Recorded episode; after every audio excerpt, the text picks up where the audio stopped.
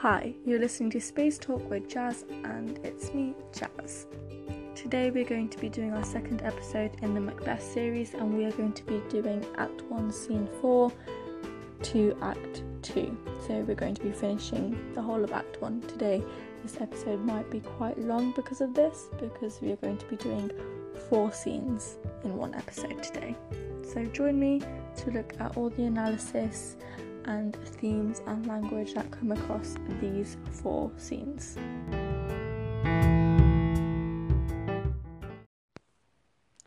We're going to start by reading Act 1, Scene 4, and if you've watched my last episode, you know that we read it in little chunks if the scene is a particularly big one, and then we'll go through into the analysis. So I'm going to read the first chunk of Act 1, Scene 4 for you guys.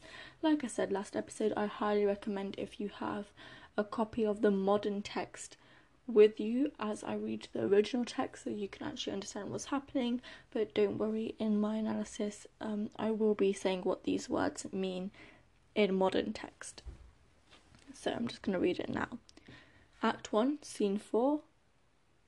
Enter King Duncan, Lennox, Malcolm, Donald Donalbain, and attendants. Duncan. Is execution done or on Cawdor? Are not those in commission yet returned? Malcolm. My liege, they are not yet come back, but I have spoke with one that saw him die, who did report that very frankly he confessed his treasons, implored your highness pardon, and set forth a deep repentance. Nothing in his life became him like the leaving it. He was a gentleman. Oh, sorry. He died as one that had been studied in his death, to throw away the dearest thing he owed as 'twere a careless trifle. Duncan. There's no art to find the mind's construction in the face. He was a gentleman on whom I built an absolute trust. Enter Macbeth, Banquo, Ross, and Angus. To Macbeth. O worthiest cousin, the sin of my ingratitude even now was heavy on me. Thou art so far before that swiftest wing of recompense recompense is slow to overtake thee. Would thou hadst less deserved that the proportion both of thanks and payment might have been mine. Only I have left to say, more is thy due than more than can pay. Okay, so this is in this section. Duncan and Malcolm are talking about the former Thane of Cawdor, and Duncan is basically asking Malcolm, who is a um, one of the king's men, he's asking Malcolm what happened to the Thane of Cawdor, has he been executed yet? And Malcolm basically replies with, they haven't come back yet, but he talked to someone who saw the uh, Thane of Cawdor die, and um, he the uh, Thane of Cawdor confessed his treasons and begged for his forgiveness. Then enter Macbeth, Banquo, Ross, and Angus, and the attention is directed on Macbeth as Duncan praises Macbeth for his um, service and basically says that he's going to gift Macbeth with more opportunities. So let's go through with the analysis. So when Malcolm is talking and describing how the Thane of Cawdor, who, if you remember, um, betrayed the king and was working with the Norwegians, Malcolm says that the Thane of Cawdor implored your highness pardon, which basically means begged your highness's forgiveness. So this shows that one way or the other, um, that Duncan's power is too great to overthrow. So this may be too late for Cawdor, but not too late for the future plotters. Um, so Cawdor basically begs for Duncan's forgiveness and shows remorse, and their confessions and appeals for forgiveness make them seem weak, just juxtaposed to Duncan's authority. He's the highness. So just to go through that again, because I explained that in quite a confusing way. Um, basically, the Cawdor, Thane of Cawdor, is begging for Duncan's forgiveness, and he shows deep remorse for what he's done um, which shows Duncan's power is too great to overthrow, and maybe uh, it's too late for Cawdor, um, because he's executed, but it's not too late for future plotters uh, to know that the King Duncan is too powerful, and one way or the other, they will feel the full force and aggression of the power, um, and their compa- confessions and appeals for forgiveness, the Thane of Cawdor's um, confessions, makes them seem weak juxtaposed to Duncan's authority. Now, juxtaposed is when you put two themes together that are complete opposites in a text. And then you have the next thing that Malcolm said is he set forth a deep repentance, which shows that his death is highlighted and it could be a way to a way for Shakespeare to warn the audience that somebody cannot attempt to overthrow a king because this disrupts the great chain of being and tarnishes uh, the divine right of kings without suffering consequences. So no one can do, do that without suffering consequences. Now, if we talk about the d- divine right of kings, basically it was a thing in the olden days in the Jacobean era where it was believed that the king was chosen, that the monarchy was chosen by God, and they were almost a spokesperson of the earth, and they were the closest person on the earth to God. So that explained why the power they held was so acceptable by society, and they didn't just they did question it, but there's an ice cream van coming on my street. Ignore that. Um, so it shows that the reason they did not question their power was because they believed in this thing called the Great Chain of Being, and that the God Himself chose, chosen, chose, choose these people. So just to say that again, um, a deep repentance. It just uh, the death is highlighted, and it could be a way that Shakespeare warns his audience to not try to overthrow the monarchy and disrupt the chain cha- great chain of being without uh because they will suffer the consequences. Then Duncan says talks about how uh, he trusted Cawdor, the Thane of Cawdor, completely, and he says he was a gentleman on whom I built an absolute trust. Now this brings in Duncan's flaw, and that is he is too trustworthy.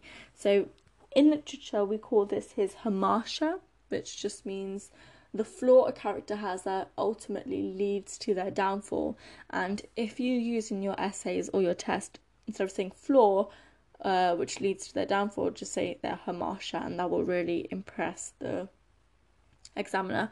So basically, Duncan's Hamartia slash flaw is that he's too trustworthy, which we can see in this quote where he says he was a gentleman on whom I built an absolute trust. Now, Duncan seems to acknowledge the limits of his power, that not even a king can overcome uh, who people who want to overthrow him, and he rebukes himself for being unable to see Cawdor's deception. So Shakespeare introduces us to a major idea explored throughout the play, which is appearance versus reality. Now, it's challenging to pinpoint exactly how the king is feeling at this point when he delivers this line. He was a gentleman on whom I built an absolute trust. But when you couple that with um, with his tone in this um, section, it kind of has a sorrowful tone, a, a hint of sorrow that Cawdor could do such a thing, which shows that the two might have had a closer relationship than what um, was shown in the text. I mean, he built an absolute trust. Now, trust takes time to build.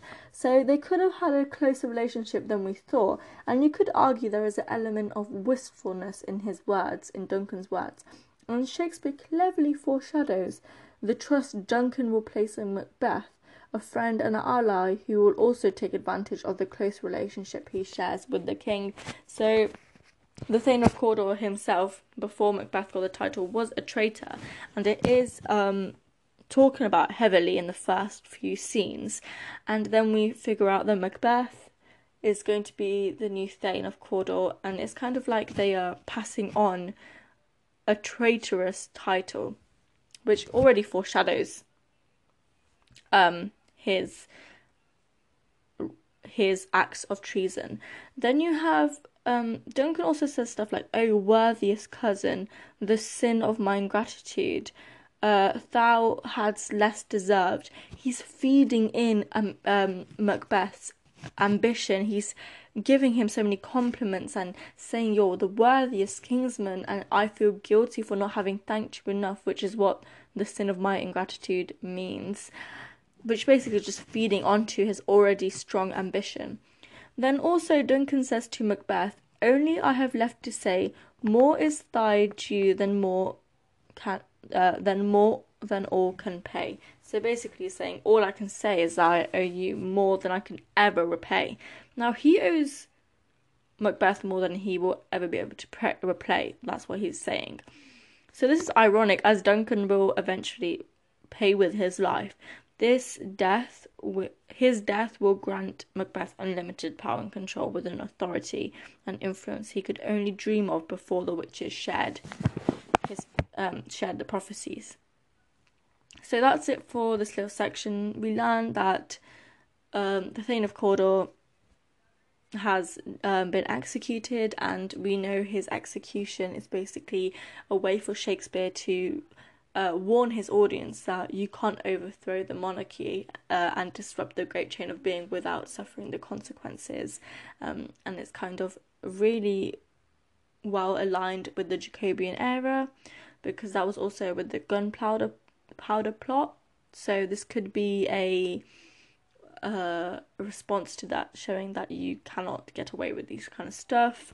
Um, we see that Dun- uh, Duncan's Hamartia is carried on, that he's too trustworthy, and also we learn that um, he says he's going to uh, reward Macbeth more and that he's sorry for not um, rewarding him enough as he should have been.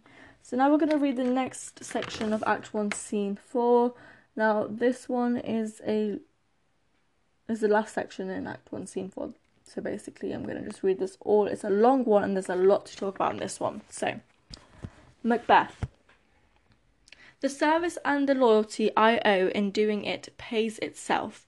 Your Highness, part is to receive our duties, and our duties are to your throne and state children and servants, which do but what they should, by doing everything safe towards your love and honour. Duncan. Welcome hither, I have begun to plant thee, and will labour to make thee full of growing. To Banquo. Noble Banquo, that hast no less deserved, nor must be known, no less to have done so. Let me enfold thee and hold thee to my heart. Banquo. There, if I grow, the harvest is your own. Duncan. My plenteous joys, wanton in fullness, seek to hide themselves in drops of sorrow. Sons, kinsmen, thanes, and you whose places are the nearest, know we will establish our estate upon our eldest Malcolm, whom we name hereafter the Prince of Cumberland, which honour must not uh, unaccompanied invest him only, but signs of nobleness like stars shall su- shine on all deservers to Macbeth, from hence to Inverness, and bind us further to you. The rest is labour, Macbeth. The rest is labour which is not used for you. I'll, I'll be myself the harbinger, and make joyful the hearing of my wife with your approach. So humbly take my leave. Leave, Duncan, my worthy Cawdor. Macbeth, aside. The Prince of Cumberland that is a step on which I must fall down or else o'erleap, for in my way it lies. Stars, hide your fires, let not light see my black and deep desires. The eye wink at the hand, yet let that be which the eye fears, when it is done, to see. Duncan. True, worthy Banquo. Oh, sorry. Macbeth exits. Duncan. True, worthy Banquo, he is full so valiant, and in his commendations I am fed. It is a banquet to me. Let's after him, whose care is gone before to bid us welcome. It is it is a peerless kinsman. Now in this section we learn that um, Macbeth and Dun- Duncan carry on talking. They're talking about Duncan saying how he will reward him more, and then they basically this takes place in a meeting where Duncan was supposed to tell everyone who was the heir to the throne. Now in Scotland time uh, in Jacobean times, I mean not in Jacobean times, um, in those times in Scotland, the Scottish crown wasn't hereditary. You could just um, the king could choose anybody they wanted to uh, to be king. So that's why um, Macbeth was kind of hoping that he'd be chosen for king. So basically, this ball or this like meeting was a way to te- um, for Duncan to tell everyone that who he's gonna uh, call king the heir, the heir, and Duncan says his eldest son Malcolm will be the heir. Now, if you didn't know this from context, that uh, the king could choose anyone he wanted, this would be confusing because Macbeth gets quite angry uh, when he talks aside, when it says Macbeth aside. Um, but when he's talking to Duncan, he's um, obviously pretending he's happy, and Duncan tells Macbeth that he uh, will be coming to his castle for dinner and to tell his wife so she can prepare.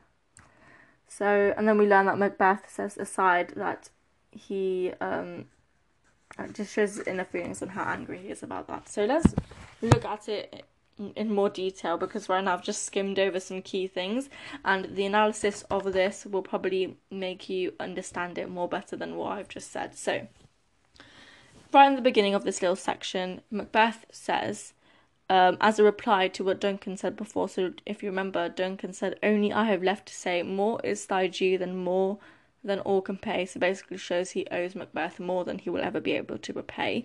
And then Macbeth replies to this: "The service and the loyalty I owe in doing it pays itself." So he's basically saying the opportunity to serve you is its own reward. So he plays the part of the humble soldier, claiming he is happy to serve his king and purely doing his duty is enough for him. Um, and it's Macbeth's moral obligation to uphold Duncan's reign. So basically, he's playing a very humble soldier role. Then Duncan tells everybody that his eldest son is to be Prince of Cumberland, and the Prince of Cumberland is the heir to the throne. So he says, Our eldest Malcolm, whom we name hereafter the Prince of Cumberland. Now, Duncan causes thanes and noblemen around him to witness naming his eldest son Malcolm Prince of Cumberland, which is heir to the t- throne. And at this, th- and like we discussed, at this time the Scottish crown wasn't hereditary. So this makes Duncan's actions so significant as he's making a statement and showing he can be cunning, which is the opposite to the feeble king that we were introduced in Act 1, Scene 2. So he's choosing to keep the, the crown and the throne, which wasn't really a a known concept back then. Really, it was like a known concept, but you didn't really have to do it. Um, and if you remember, he was promising Macbeth great, great things, and naturally, Macbeth's mind must have gone to, oh, he's gonna say, I'm gonna be Prince of Cumberland, and that's the opposite that will happen. So, in this time, it wasn't the king's place to elect his successor, but that of his thanes. So normally the thanes used to advise him. So this just shows that he was doing the opposite of what he's meant to be doing. Um, so mm-hmm. Duncan's election of his son shows he is willing to break historic tradition to get what he wants. So you could say that this is completely different to what we were introduced in the beginning of the play. Uh, you could say he is inviting others at the announcement to challenge him, but do not, but they do not because of the execution of Thane of Cawdor. So it could be as a sign that actually Duncan is not as weak as we thought he was. Um, also, this part could be seen as an example of how Macbeth is a ro- is royalist propaganda. James I strongly believed in the divine rights of kings and believed in succession by hereditary, so it's easy to see James I's views incorporated in the play. Now we get to the bit where Macbeth talks aside. Now this is after Duncan says to Macbeth, "I'm going to go to your castle, uh, and you know, tell your wife to prepare and all that kind of stuff." And then Macbeth is obviously has to pretend that he's really happy of this news. He wasn't expecting that he was going to be Prince of Cumberland at all. So I'm just going to read this little bit that Macbeth says to himself again. So he says, The Prince of Cumberland, that is a step on which I must fall down or else overleap. For in my way it lies. Stars hide your fires. Let not light see my black and deep desires. The eye wink at the hand, yet let that be which the eye fears. Now, this is such a small uh, portion of the text, but you can say a lot about it. So he says, That is the step on which I must fall down or else overleap. Overleap just means uh, step over or give in the way. So he sees uh, the Prince of Cumberland now, Malcolm, as an obstacle because now he really wants to be king. This is when we learn oh, wait, no, Macbeth wants to be king. He wants to be Prince of Cumberland. And by asking, I mean, by saying that, you know, we can see that he was expecting to be the Prince of Cumberland. He wanted to be the Prince of Cumberland. Um, and like we said before, he'd been given the Thane of Cawdor, the title, so quickly, and he was already Thane of Glamis, so naturally his mind was like, oh yeah, I'm going to be king soon, because I've been Thane of Cawdor so quickly. Then he says, Stars hide your fires, which means stars hide your light. Um, now, by asking the stars to hide themselves, it's implying he isn't deserving, deserving or worthy of the nobleness that Duncan has promised. Now, Shakespeare begins to um, allude to Macbeth's hamartia, and if we talked before, hamartia means um, the character's weakness that leads to their downfall which is his dark ambition. It could be argued that it's Macbeth's ambition that causes him to make mistakes and errors, uh, which uh, spurs him on to making his to the tragic climax. Now, Macbeth's ambition is the cause of his internal conflict he begins to experience later on, and Macbeth's ambition has always been there, but the witch's prophecies had just made it stronger, basically. So you could use that quote to talk about his hamartia really well. And then it says, Let not light see my black and deep desires. Now we can see he's impatient, he's having evil thoughts, and this is the first time Macbeth calls for darkness to assist him in concealing his ambition. Um, and he's already entertaining the thoughts of murder. Now he says black and deep desires. Now he acknowledges his desires are deep and evil, and this is an indication of their intensity and strength over him. It's important for him to mask his ambition because because if he is to succeed in achieving them, he has to hide them. It's at this moment that the audience realizes Macbeth is likely to choose evil over than waiting to be king and having faith. Now, Macbeth hints that it, there is a lack of correspondence between the hand and the eyes when he says, The eye winks at the hand, yet let that be which the eye fears, which basically means I won't let my eye look at what my hand is doing, but in the end, I'm still going to do that thing I'll be horrified to see. So we instantly know that he is going to murder Duncan, probably, or do something evil. And he's saying, I won't let my eye look at what my hand is doing. And if you recall, Later on, when Macbeth has Duncan's blood on his hands, he can't bring himself to look at his hands. He's saying um, something along that. Let me just find it and I'll come back. Right, so he says, What hands are here? Ha, they pluck out mine eyes. He cannot bring himself to look at his eyes later on. He's saying they'll pluck out his eyes. That's how disgusting this look is, uh, this um, visual is for him to see Duncan's blood on his hands. So he he understands that um, later on he won't be able to like look at his hands. So right now he's saying, I won't let my eye look at what my hand is doing, which is exactly what he does later on. So what this quote, the eye winks at the hand, Yet let that be which the eye fears just hints that there is a lack of correspondence between the hands and the eyes.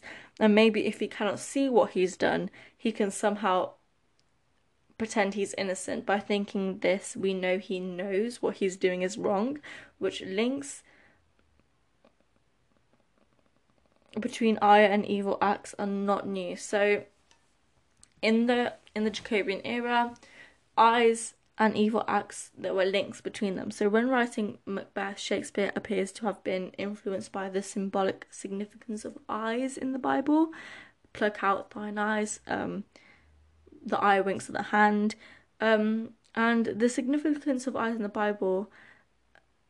Basically, he uses that to explore the links between the eyes and the perception of good and evil. Uh, the biblical verses go on to discuss how no one can serve two masters, and Macbeth is in a similar situation. He cannot see he cannot serve Duncan while harbouring the desires that would see to end the king's life. And at this point in time, Macbeth tries to ignore the act's ambition is forcing his hands to complete to avoid darkness. But he acknowledges later on he won't be able to look at his hands, which is exactly what happens. Now, uh, that is the end of Act 1, Scene 4. And now I'm going to read Act 1, Scene 5 for you guys, which is quite long. So I'm going to read the first section and then we'll keep going with the section. So, enter Lady Macbeth alone with a letter. Lady Macbeth. They met me in the day of success, and I have learned by the perfect test report they have more in them than mortal knowledge.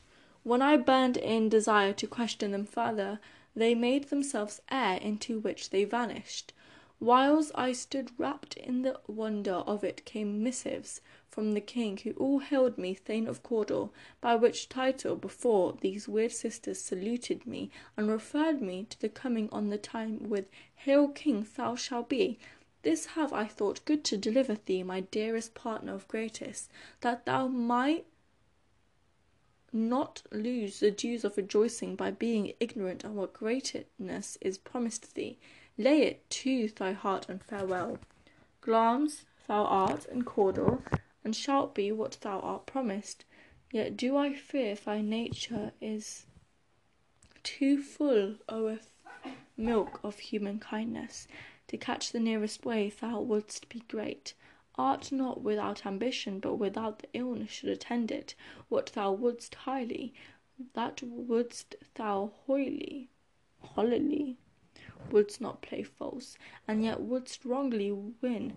Thou'st have great Glamis, and that which cries, thou thus thou must do, if thou have it, and that which rather thou dost fear to do than wishest should be undone. Hie thee hither, that I may pour my spirits in thine ear, and chastise with the valour of my tongue all that impedes thee from the golden round which fate and metaphysical age doth seem to have the, thee crowned withal. Enter servant. What is your tidings? Servant. The king comes here tonight. Lady Macbeth thou'rt ma- thou'rt mad to say it. Is not thy master with him? Who, wert so, would have informed for preparation? Servant. So please you, it is true our Thane is coming. One of my fellows had the speed of him, who almost dead for breath had scarcely more than would make up for his message. Lady Macbeth, give him tending. He brings great news. Exit servant. The raven, raven himself is hoarse, that croaks the fatal entrance of Duncan. So basically, we learn that Lady Macbeth gets a letter from Macbeth and she's reading it, and then she talks about how Macbeth is probably too kind to do the act and how she ha- she'd probably have to take control of the situation.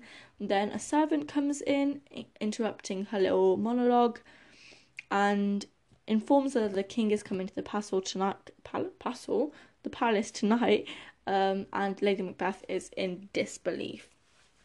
So, let's really pick apart this little letter. So, in the letter, Macbeth refers to Lady Macbeth as my dearest partner of greatness, so she is his ally. He can confide in her and treats her as his equal, not of the typical stereotypical gender roles in the Jacobean era. So we automatically know that Lady Macbeth is not stereotypical, and they have a close bond, him and Lady Macbeth. Then he says Give me a second. Uh, by being ignorant of what greatness is promised thee, he sees it as uh, it says greatness that is promised to us. Thee basically means us. So he sees it as a shared victory as a couple. Uh, again, showing how much they have a close relationship. Um, then, after she's finished reading his little part of the letter, she says, Glamis thou art and Cawdor, and shalt be what thou art promised, which basically means you are Thane of Glamis and Cawdor, Cawdor, and you're going to be king just like you were promised. So Macbeth in his letter is already assuming that uh, Lady Macbeth is already assuming that he will be king, which perhaps plants a seed in uh, Lady Macbeth's mind that the crown of Scotland should rightfully pass to her husband the fact that she makes such a firm and concrete statement that he will be king introduces the audience to her drive, ambition, and the thirst to get what she wants. Then she says, Art not without ambition, but without the illness should attend it. So she acknowledges that Macbeth does have ambition and she knows that he has ambition, but he probably doesn't have. He probably wants things, but he wouldn't act upon it. Now, also before that, she says that Macbeth is too full of the um, of milk of human kindness, which basically just means uh, you are too full of the milk of human kindness. Sounds what it sounds like what I just said. So, Shakespeare here demonstrates that Lady Macbeth has a lack of confidence that later causes Lady Macbeth to plan. So the lack of confidence um, with Macbeth being brave enough to do this, which later causes Lady Macbeth to plan the murder of Duncan basically by herself, which suggests that Macbeth's compassionate nature might dull his ambition, which is probably why before he was still ambitious, but he wasn't that ambitious and he wouldn't really act on it, like she said. Uh, but basically, Lady Macbeth heightens his ambition she has a sense of control over her husband and is already clear as she encourages her husband to return home so she can pour my spirit in thine ear, which is a quote, by the way. So, almost immediately on hearing about the witch's prophecies, Lady Macbeth has already resolved to help her husband get what she thinks is rightfully his, the throne.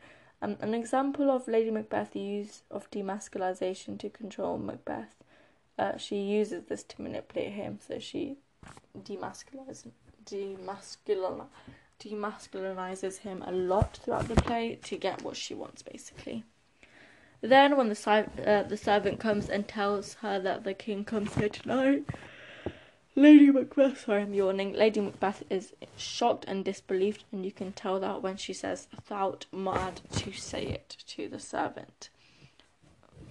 Then when the servant tells him that tells her. She says he brings great news which shows that she's excited at this opportunity to meet Duncan not because she wants she wants to meet Duncan but because this means that they can kill him and um Macbeth can become king.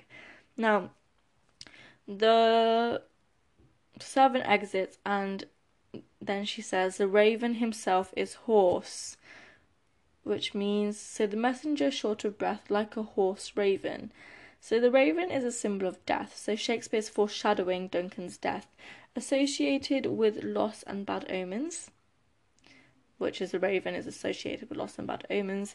Shakespeare may be linking Lady Macbeth's plan specifically to the actions of the witches, and also could be interpreted as a raven um, sorry, I lost my train of thought then. So it could also be interpreted as um, the raven shows the misfortunes that await for the for Mac- the Macbeth family, um, because a raven is a symbol of doom. Also, she refers to the the, uh, the fatal entrance of Duncan. She doesn't say King Duncan, so she's already mentally stripped him of his crown.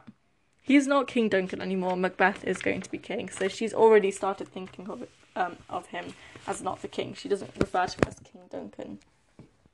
So now I'm going to read the next section of scene five. Give me a second. Yeah, and this is also going to be uh all of scene five that I'm going to read now. So, the raven himself is hoarse that creates the fatal entrance of Duncan. Under my battlements, come ye spirits that tender mortal thoughts, and sex me here, and fill me from the crown to the tip, to the toe top full of direst cruelty.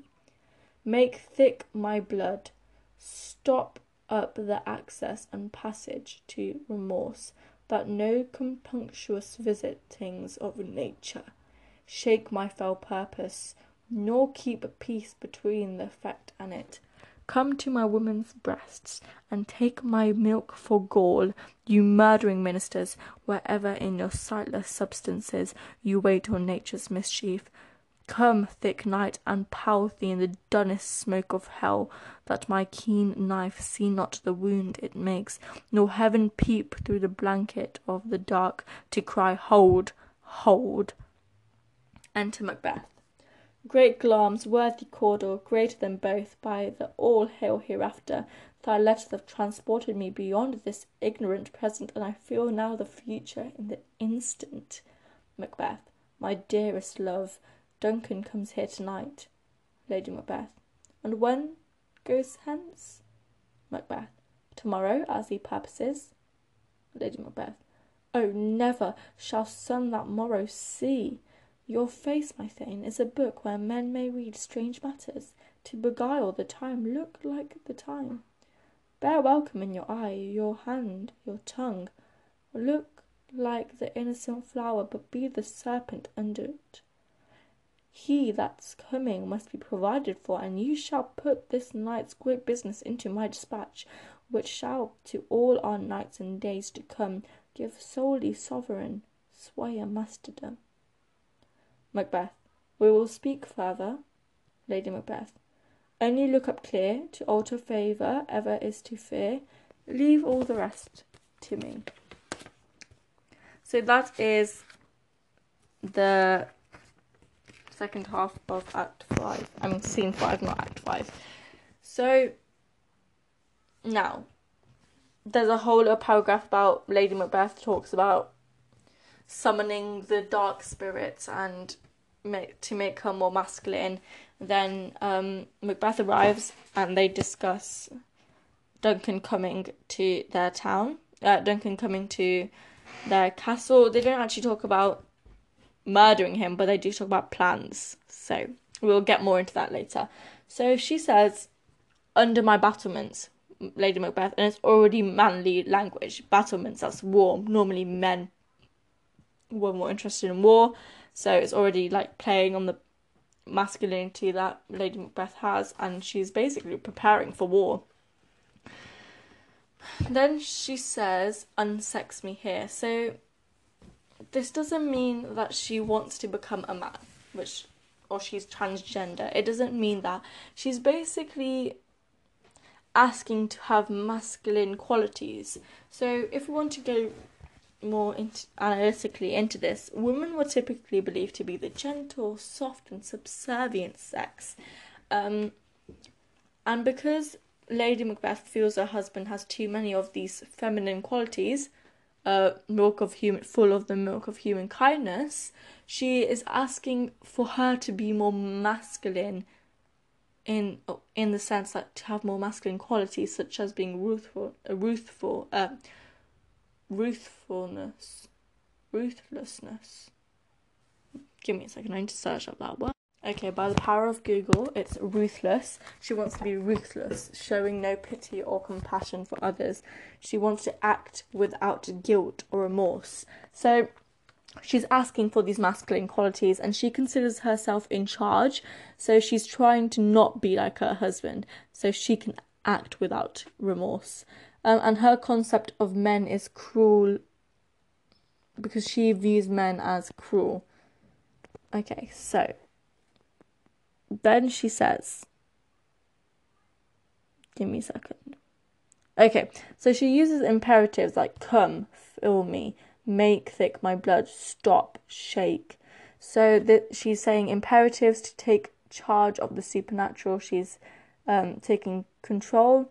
Then she says, Come to my woman's breast and take my milk for gall. Gall is poison, so she's basically saying um, her, for her milk to be replaced with poison, so she's bringing death where she should be giving life and also to shed her feminine femininity. Then she uses nasal alliteration when she says murdering ministers sightless substance which shows enjoyance. I've written this down but I don't actually know what it means. I think my teacher said it but I wasn't really listening that well. So you can put that down in your analysis if you actually understand what that means or you don't have to. Uh, then she says sightless substance. That's sibilance. There's a lot of S's, so that creates a sinister tone.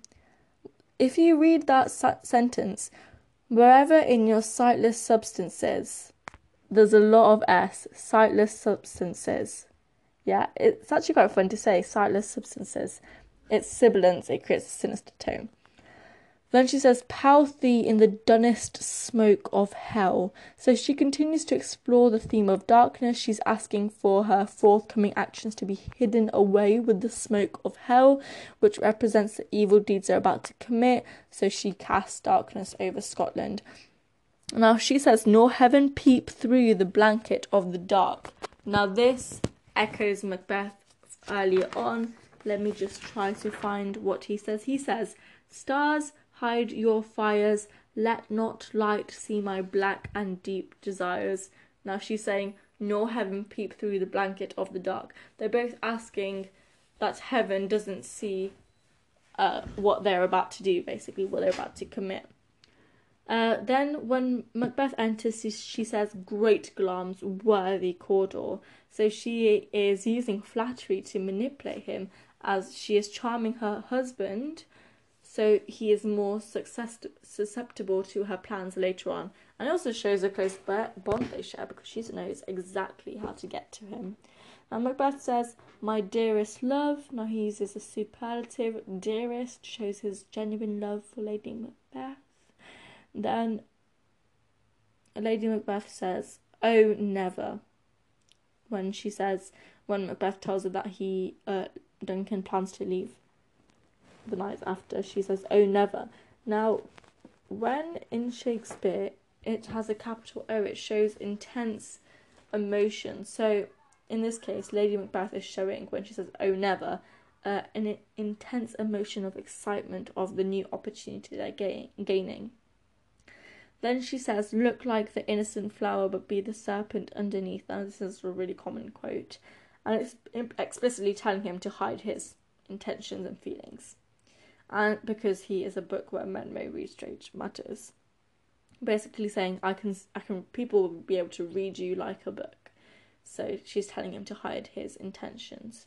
And the idea of the serpent is also a reference to the biblical story of Adam and Eve, um, which I'm sure you'll be familiar. Um, Eve basically eats the, uh, eats the apple um, from the tree of knowledge and they invite more wickedness into the world, just like Lady Macbeth is doing here. Now, Lady Macbeth speaks in rhyme, days to come, and masterdom. And she's speaking in rhyme, sounds like a spell, and only the witches speak in rhyme, so she's presented as evil straight away. It's almost like she is bewitching him when she's talking to him. And then Lady Macbeth also says, when Macbeth says, We will speak of this further, she says, Leave all the rest to me. She's taking charge. She's not like stereotypical Elizabethan women. She is asking Macbeth to rely on her. And then they exit, and that is the end of scene five. So in scene five, we learn um, a lot about Lady Macbeth. This is the first time that Lady Macbeth speaks. She reads the letter. She um, shows that she is doubting whether Macbeth will be able to go through it. So she asks the spirits to uh, unsex her so she can be more masculine because she doubts that Macbeth will be able to do this on his own. She asks for um, masculine qualities like being cruel and ruthless. Um, and then they talk about the plans. They don't actually talk about murdering Duncan, but they do talk about the opportunity they now have to become king. And now we're on Act 1, Scene 6, which is the second last scene. We still have two scenes, and then we'll be done with Act 1. So, sorry if you hear flicking, I'm just flicking through my um, script. So, Act 1, Scene 6, let's read it. I am just going to read the whole of Act, uh, the whole of Scene 6, and then we'll go through it. So, enter King Duncan, Malcolm, Donald, Donalbain, Banquo, Lennox, oh, Lennox, Macduff, Ross, Angus, and attendants. Duncan. This castle hath a pleasant seat. The air nimbly and sweet recommends itself upon our gentle senses. Banquo. The guest of summer, the temple haunting martlet, does approve, by his loved masonry, that the heaven's breath smells wooingly here. No, no jutty, frieze, buttress, nor coign of vantage, but this bird hath made his pendant bed and procreant cradle, where they most breed and haunt. I have observed the air is delicate.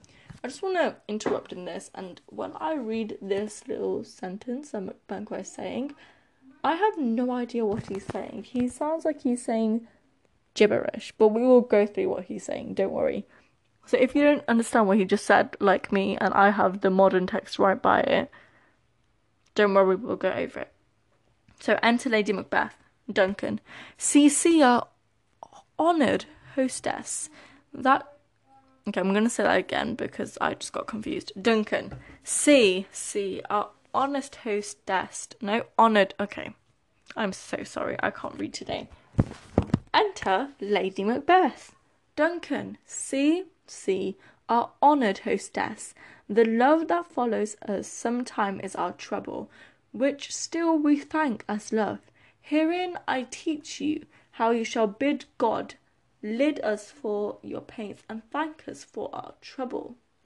Lady Macbeth, all our service in every point twice done and then done double were poor and single business to contend against those honours deep and broad wherewith your majesty loads our houses.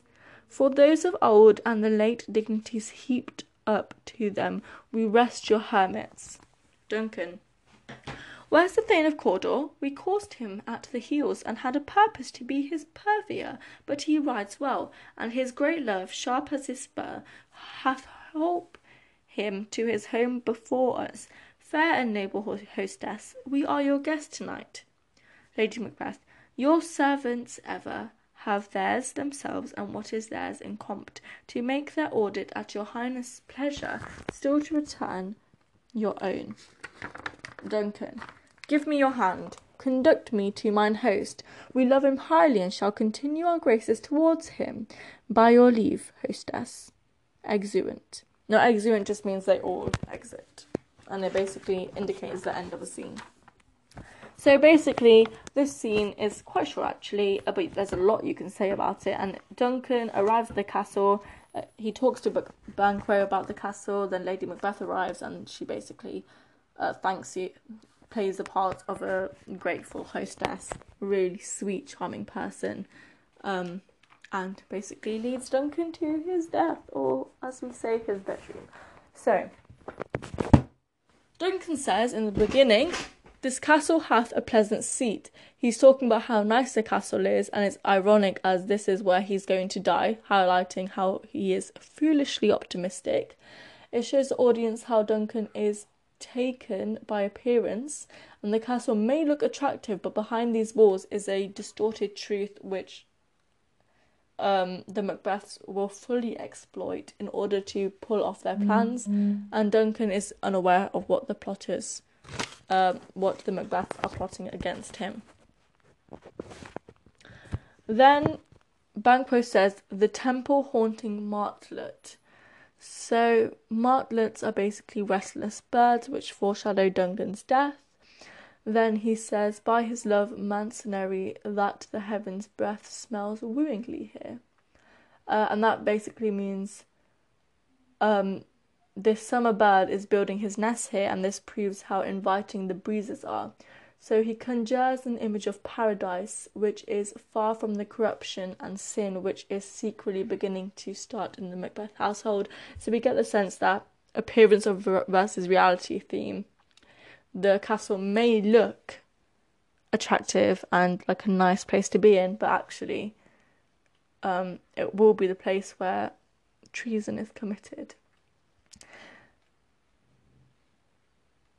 Then Duncan says when Lady Macbeth enters, our honoured hostess. So he praises Lady Macbeth immediately and sees himself as an inconvenience when he says, um, the love that follows us sometimes is our trouble. And then he says, and thank us for your trouble. So he's boasting of his superiority and he sees his presence as an honour. He basically says, I'm teaching you to thank you for the inconvenience I'm causing you by being here. Yeah, he's basically saying, you should be grateful I'm here, basically. Then Lady Macbeth says, in every point, twice done and then done double. She's basically saying everything we're doing for you, even if it were doubled and then doubled again, it is nothing compared to the honours you have brought our family. So she's speaking hyperbole, basically excessively sweet. She's being excessively sweet so she can fake uh, being a caring hostess, let's say. She places herself and Macbeth in an inferior position, which is hyperbolic, and the repetition of done could be a I mean, the repetition of double could be a subtle link to the evil of the witches who echo the word double when they cast their spells. Double, bubble, toil and, toil, toil and trouble. Uh, so it could be an echo of the witches as well. Then she says, Against those honours deep and broad where thine, your majesty loads our house. and this is that she's acting gracious, and Macbeth is not here because he's not good at hiding his emotions. Because Duncan says, Where is Macbeth? So we know that Macbeth is not present, and that's because he's not good at hiding his emotions, as we figured out when she says, um, Your face is a, a book where men may read strange some things. Let me just go back to see the quote.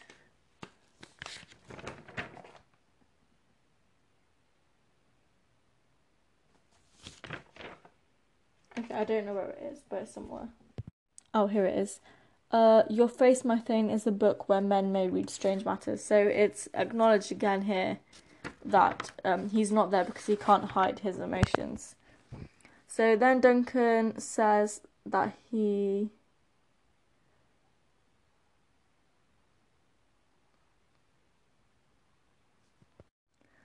Um, that Macbeth's great love, sharp as his spur, hath holp him to his home before us, which means his great love, which is sharp as a spur, helped him beat us here. So he's basically saying that his love for Lady Macbeth is what has what spurred him home and helped him beat the battle, but really it was his ambition. Then he says, Give me your hand, conduct me to mine host. We love him highly, and shall continue our graces towards him. By your leave, hostess. So conduct me to mine host is dramatic irony because he's saying bring me to uh, my host Macbeth, but she's actually going to be bringing Macbeth, uh, Duncan to Macbeth to kill him, so leading him to his death. And he says, um, I shall continue to favour him. We love him highly and shall continue our graces towards him. Him is Macbeth, and but again, it just reminds us of Duncan's trusting nature. Now we are on the last scene of Act 1. Now this scene is about two and, two and a half pages long. So I will read it again. Like I said, I'll read the first section, then I'll read the second section, and I will read the third section. So there's going to be three sections in scene seven. Enter a, enter a sewer and divers, servants with dishes and services over the stage, and then enter Macbeth. Macbeth. If it were done when it is done, then twere well it were done quickly. If the assassination could trammel up the consequence, and catch with his sussy success, that but this blow might be the be all and the end all here, but here upon this bank and shoal of time we jump the life to come. But in these cases we still have judgment here, that we but teach bloody instructions, which being taught return to plague the inventor. This even handed justice commends the ingredients of our poisoned chalice to our own lips. Here he's he's here in double trust, first as I am his kinsman and his subject, strong both against the deed, then as his host, who should against his murderer shut the door, or bear the knife myself. Besides, this Duncan hath borne his faculties so meek, hath been so clear in his great office, that his virtues will plead like angels, trumpet tongued against that deep damnation of his taking off, and pity like a naked newborn babe striding the blast, or heaven's cherubim horsed, horsed upon the sightless couriers of the air, shall blow the horrid deed in every eye, that tears shall drown the wind. I have no spur to prick the sides of my intent, but only vaulting ambition, which o'erleaps itself and falls on the other. Enter Lady Macbeth. How now? What news? Lady Macbeth. He has almost supped. Why have you left the chamber? Macbeth. Hath he asked for me? Okay, so that is the first section. And basically, this is Macbeth really contemplating whether he should kill. Um. Mac- Sorry, should kill the king. And at this point, he's really leaning to the side of thinking, like, no, I shouldn't kill the king. I am his kinsman. I am his host. I shouldn't be doing this. And then Lady Macbeth enters, saying that um, he's almost finished his dinner. Duncan has almost finished his dinner, and that's where this little section ends. So, let's talk about this little uh, mon- monologue that Macbeth has here. He says, If it were done when 'tis done, then 'twere well it were done quickly. This basically means if this business would would really be finished when I did the deed, then it would be best to get it over with quickly. Now he is strategically planning like a soldier, uh, and pl- planning in the most strategic and convenient way he can. Then he says, could trammel up the consequence. So he's saying if the assassination of the king could work like a net, sweeping up everything and preventing any consequence. Um, so Macbeth has come to terms with killing the king, but he's worried he will get caught. He has now he's actually thinking of killing the king, unlike before he wasn't actually thinking about it. Um, but the only thing that's stopping him is the consequence. What will be the actions that he will be reprimanded? His actions. Uh, what will be the result of his actions? Now, he also says, but this blow might be. So, might, it's the modal verb, he's unsure. Um, then he says, to plague the inventor, that could be his mental health. Then he com- says, uh, he's here in double trust. First, as I am his kinsman and his subject. Now, he's aware of his role. He's supposed to be protecting the king uh, and he acknowledges that this is the opposite of what he should be doing. Um, and then he says, and then as his host, who should against his murderer shut the door. Now, the modal verb should tells the audience that Macbeth is aware of his moral obligations, and yet he does not end up fulfilling them. Now, in the beginning, it says, If it were done when 'tis done, then 'twere well, it would done quickly. He says it he's sub he's subtly trying to separate himself from the act that he's thinking to do as he's refusing to explicitly state what he's planning to do to separate himself then he says he lists the qualities that duncan has um, that makes him a good king. Like his faculties are so meek, he is so clear in his great office. Um, when he dies, if he dies, the angels will plead, trumpet tongued against the deep damnation of his taking off.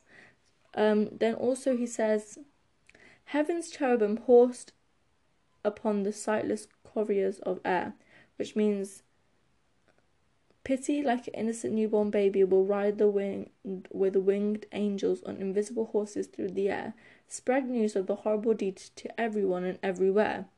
Now, basically, he's listing the consequences of, his death, and this is the thing like fate will haunt him and he's aware that other people might find out that he killed the king and there's always going to be that consequence and he says i have no spur to pick the sides of my intent but only vaulting ambition. He's aware he's overstepping himself. He's aware of his hamartia um, of ambition vaulting ambition.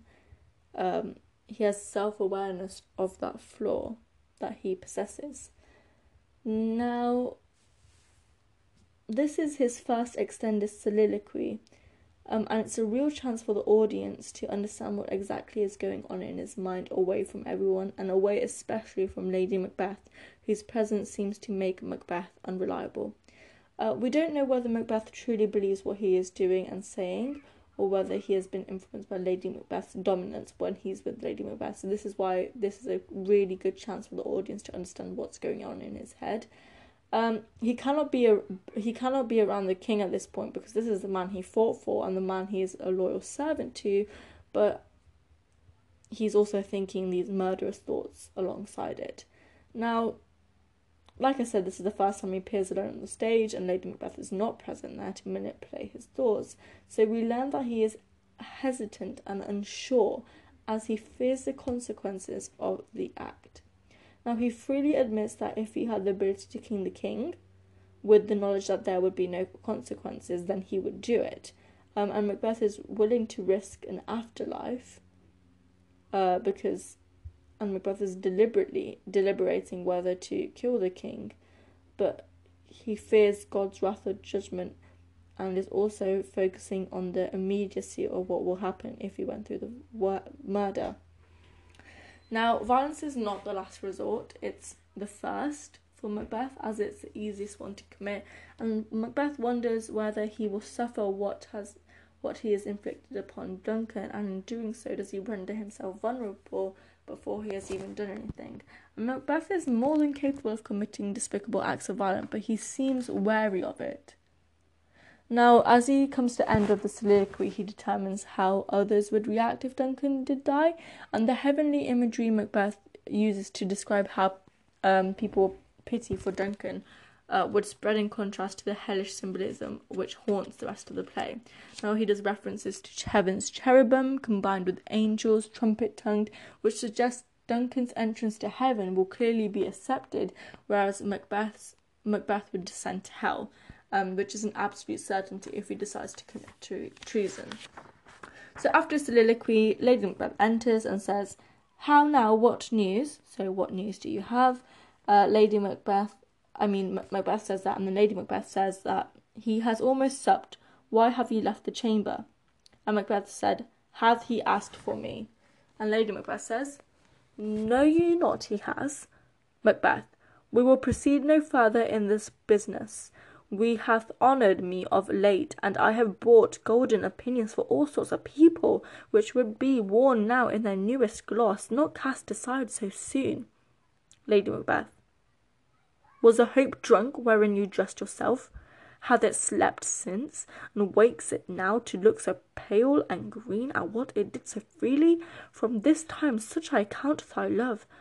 Art thou afeard to be the same in thine own act and valour? As thou art in desire? Wouldst thou have that which thou esteemed the ornament of life, and live a coward in thine own esteem, letting I dare not wait upon I would, like the poor cat, cat i'th adage? Macbeth. Prithee peace, I dare do all that may become a man who dares do more is none. Lady Macbeth. What beast was, t- was it then? That made you break this enterprise to me? When you durst do it, then you were a man, and to be more than what you were, you would be so much more than a man. Nor time nor place did then adhere, and yet you would make both. They have made themselves, and that their fitness now does unmake you. I have given suck, and know how tender 'tis to love the babe that milks me. I would, while it was smiling in my face, have plucked my nipple from his boneless gums and dashed the brains out, had I so sworn as you have done to do this. So this is the first time Lady Macbeth is manipulating Macbeth into doing what she wants. Before, yes, she didn't really manipulate him. She was talking about how she, he's a bit too weak for this. Not really manipulating him, but this is when she full on manipulates him and deceives him. So when Macbeth says we will proceed no further in this business, he's he's decided not to kill the king. He's decided not to kill Duncan because he's a good king and he's loyal to him. Now he attempts to gain control of the situation, um, and he is trying to uh, be the authority. Yet he's undermined by the ex- explanation that Macbeth feels like he has to offer. Um, now he is uncomfortable with this concept. He says business. Again, he's not explicitly saying murder. He keeps saying it deed or business. He never actually says murder or treason because he's uncomfortable with the concept. Now, Lady Macbeth then responds with, Was the hope drunk? Wherein you dressed yourself. Now, this is, she knows how to exploit his vulnerability. She's emasculating, demasculating him, associating alcohol with manliness. She's saying, Are you in your right senses? Are you thinking straight? Um, then she says, "You." He looks so green and pale, shows that she thinks he looks weak and ill. Um, then she says, "For this time, such I account thy love," and this basically means from now on, this is what I'll make, what I'll think of your love. So she questions his love for her. This is essentially emotional blackmail. She then says, um, "Same in thine own act and valor." as thou art in desire, which means, are you afraid to act the way you desire? So she is twisting his morals. She was also asking me a lot of question marks. She asked him, Wherein you was the hope drunk, wherein you dressed yourself? Hath it slept since? At what it did so freely, as thou art in desire. So she's interrogating him. There's an anger, angry tone there. She's she's interrogating him basically.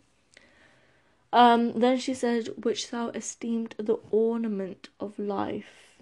So she plays on his ambition by saying, Will you take the crown you so want badly? Again, she's playing on his ambition. Um, she calls him a coward, which questions him as a soldier. She knows exactly how to manipulate him. Um,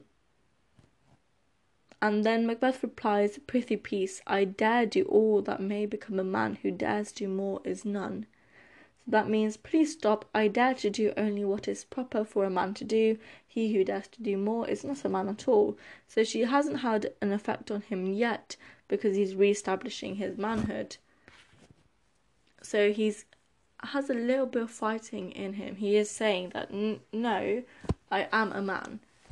And then she says, What beast was it then? She compares him to an animal. She's stripping Macbeth of his humanity.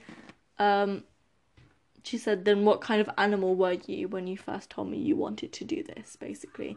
And beast is something wild. A beast is something that is untamed. So maybe she's making Macbeth think that she doesn't know what he is anymore, uh, when in fact she actually knows him really, really well. And then she says, When you durst do it, then you are a man, which means when you dare to do it, that's when you were a man. So she is talking to him in past tense, saying that he used to be a man. He was a man when he agreed to do the plan to kill Duncan, and now he's not. So explores she explores what it's like to be a man and a woman. She wants him to be bold and refuses to let fear let the fear that Macbeth has to get in the way with the, her plans. She then keeps saying to be more than what you were, be so much more than a man, again playing with his ambition and the prospect that they can be more than more of what they are than they are now. She says uh, about how when um, nor time nor place did then a adhere, and yet you would make both. They have made themselves, and that their fitness now doesn't make you, which means uh, before the time and place were perfect to do the deed, and you were uh, ready to go ahead, but now the time and place are just right, and now you won't do it. So it's show it. So it's kind of saying to Macbeth, "You're all talk, but you're not actually brave enough to do anything." Then she brings up a vulnerable image of a baby. She says, "I have given suck and know how tender 'tis to love the babe that milks me." So she brings up a vulnerable image of a baby. She declares that she would, declares that she would kill a child if she had sworn to her husband to do so. And the action she describes is so explicit, yet she cleverly spins her statement to convince Macbeth to shun his moral um, obligations by killing a child she is willing to sacrifice her maternal instincts. She says, and dashed the brains out. She goes against the roles of a mother, mother against being stereotypical. She says she's stere- she's capable of being violent, but actually, when it comes to the violence, Macbeth has to kill Duncan. She doesn't kill him. So she brings out the vulnerable image of a baby to exploit his feelings. Then the next section is the last section of season scene 7 is this Macbeth. If we should fail, Lady Macbeth, we fail. But screw your courage to the sticky place, and will not fail.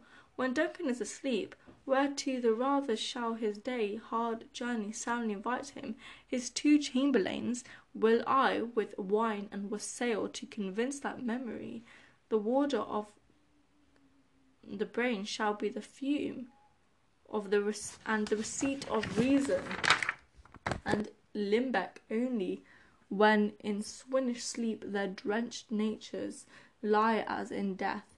What cannot you and I perform upon the unguarded Duncan? What not put upon his spongy officers who shall bear the guilt of our great quell? Macbeth. Bring forth men children only, for thy undaunted mettle should compose nothing but males. Will it not be received when we have marked with blood those sleepy two of his own chamber, and use their very daggers that they have donned?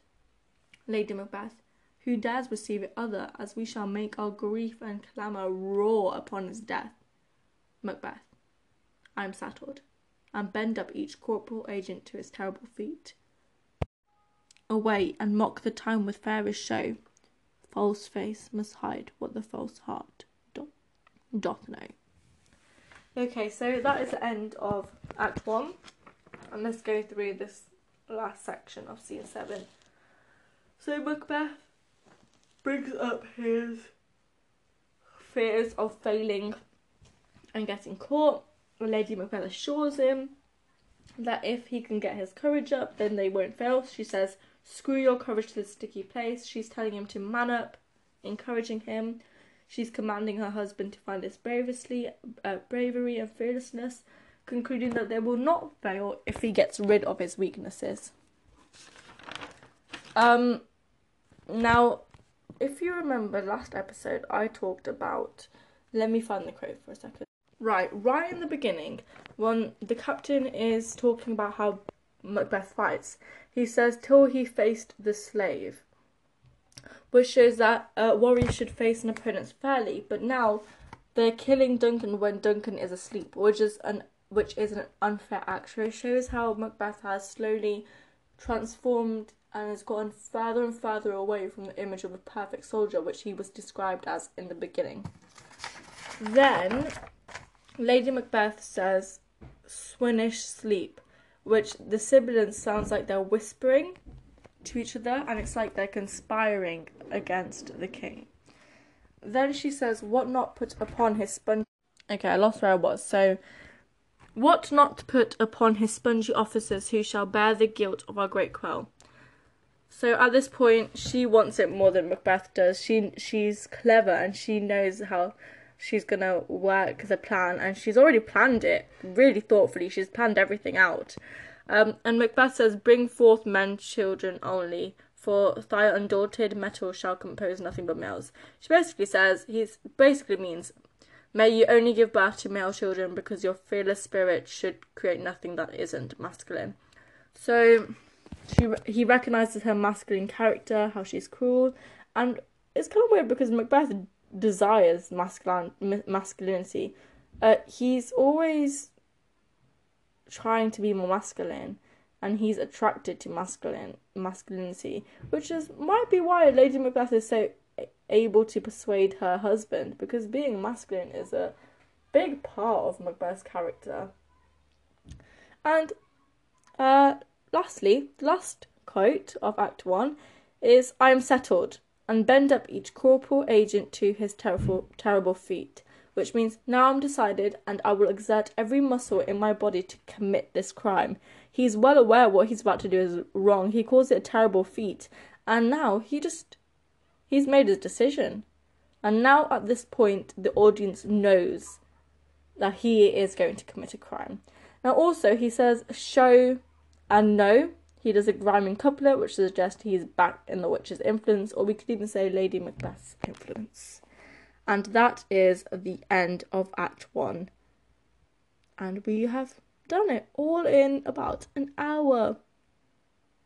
And almost an hour and a half. I know it was a long one, but thank you for sticking through it. And now, hopefully, you have a script um, forward Act 1 analysis.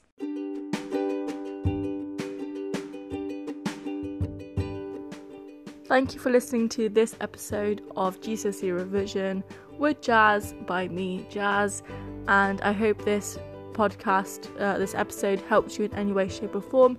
If you do have any suggestions on what to cover next, um, I would find it really helpful if you leave a comment, uh, subscribe, I don't know, leave a like, whatever you have to do. Follow, I think, is the more appropriate word uh, rather than subscribe. We're not on YouTube. Um, and have a good day basically. Yeah, I hope this helped. And uh, bye.